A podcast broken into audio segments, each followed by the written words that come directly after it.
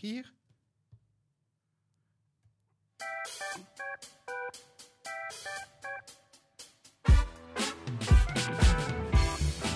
Welkom bij deze podcast van ROC Tilburg School voor Business and Innovation in het kader van de Dag van de Leraar.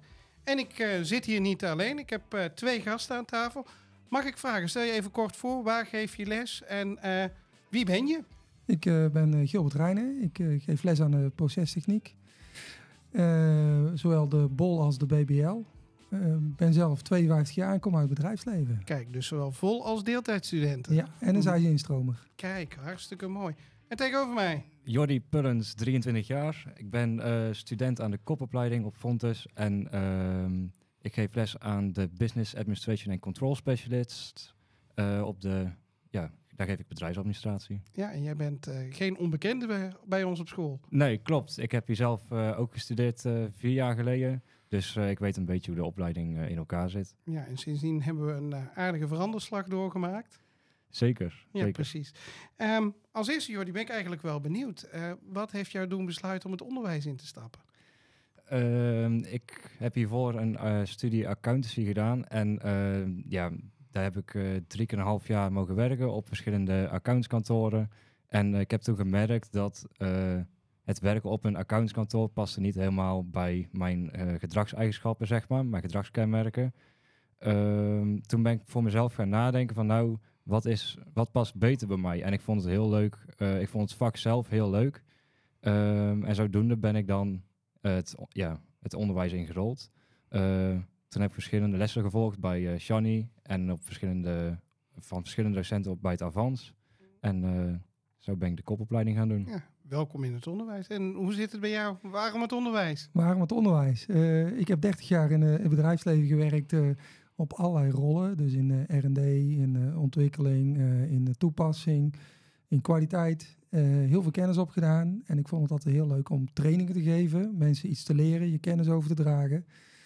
En daar ging steeds meer kriebelen. En zo ben ik eigenlijk gaan, gaan snuffelen bij het, bij het ROC.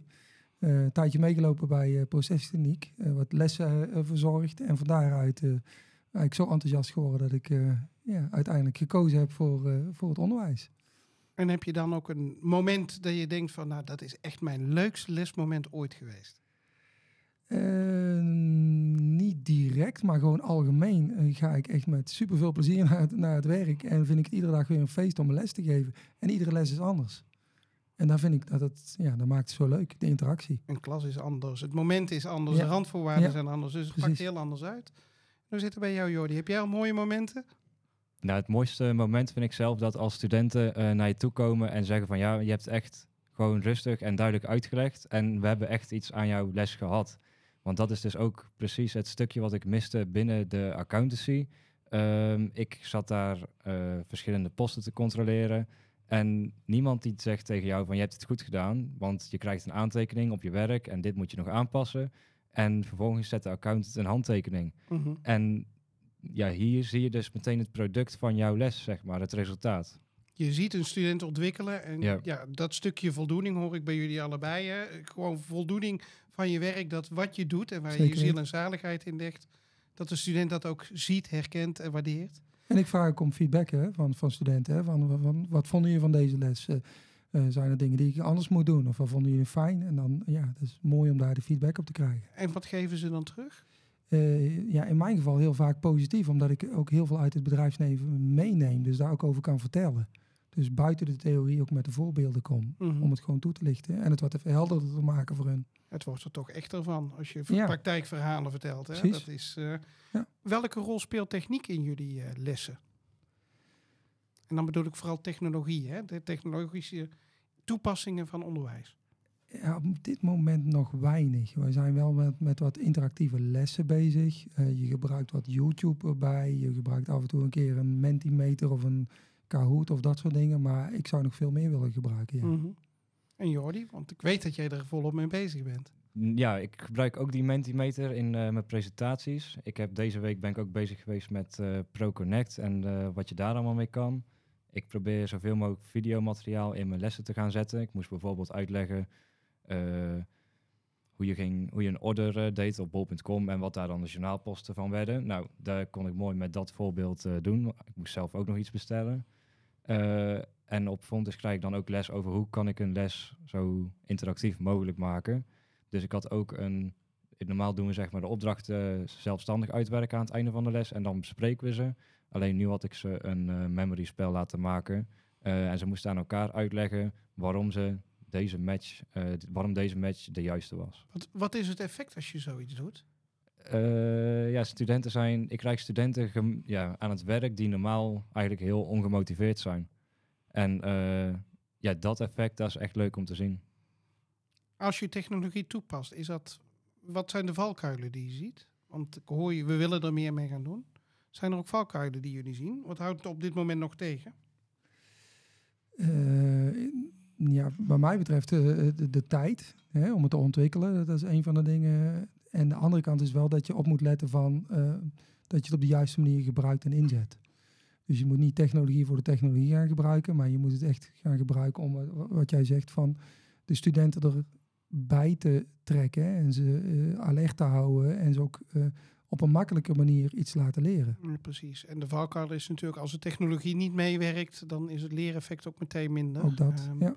Maar het is, ja, ik denk dat het een hele activerende werkvorm kan zijn. Als je ze iets geeft waar, wat reageert en waar ze samen bezig zijn. Uiteindelijk leer je meer van het samen over je stof praten dan over een boek lezen. Ja. Ja. Ehm, ik hoorde al, eh, hè, we, allebei eh zij-instromers uiteindelijk. Ehm, welke tips zou je aan collega's willen geven voor het lesgeven? Of voor überhaupt voor, ja, tip aan collega's? ik zou zeggen, hou het spannend. En, en, en durf buiten lijntjes te kleuren eh, met, met de dingen die je vertelt. En heb je daar dan voorbeelden van hoe jij dat invult? Eh, toevallig deze week nog, eh, dan hebben we het over isolatie. Nou, dat is op zich niet zo'n sexy onderwerp. Maar dan op een bepaald moment vraag ik van, wat zou er nou gebeuren als ik jullie in december in jullie onderkleding buiten zet? Wat gebeurt er dan met jouw lijf? Nou, en op die manier ga je ze uitleggen van hoe eigenlijk isolatie werkt. En, en, eh, en hoe je dat tot stand brengt. Mooi. Ja, en dat vinden ze mooi dan om, eh, om te ontdekken. Dus probeer inderdaad en niet alleen in het cursus blijven te blijven durven ook dat gewaagde voorbeeld Ja. te geven. Jordi, heb jij een tip voor collega's? Ja, verdiep je er gewoon eens in eh, op een, ja, hoe eh, geef ik een interactieve les? Dat maakt het veel leuker dan alleen theorie overbrengen eh, en om vervolgens de opdrachten samen te maken. Ja, precies. En iedere school heeft waarschijnlijk wel zo'n collega die daar bedreven in is. En anders hebben we binnen het ROC natuurlijk altijd het practoraat interactieve technologie. Want legio voorbeelden heeft en collega's ook heel graag op weg helpt om daar iets mee te doen. Mannen, dank jullie wel voor dit eh, gesprek. En eh, jullie aller, aller, allereerste podcast optreden. Dat verdient wel even... eh, Dankjewel. Dankjewel. En eh, tot zover deze aflevering van eh, onze podcast. Superleuk. We gaan er meer maken, dus eh, blijf het kanaal volgen. Dankjewel voor jullie aandacht.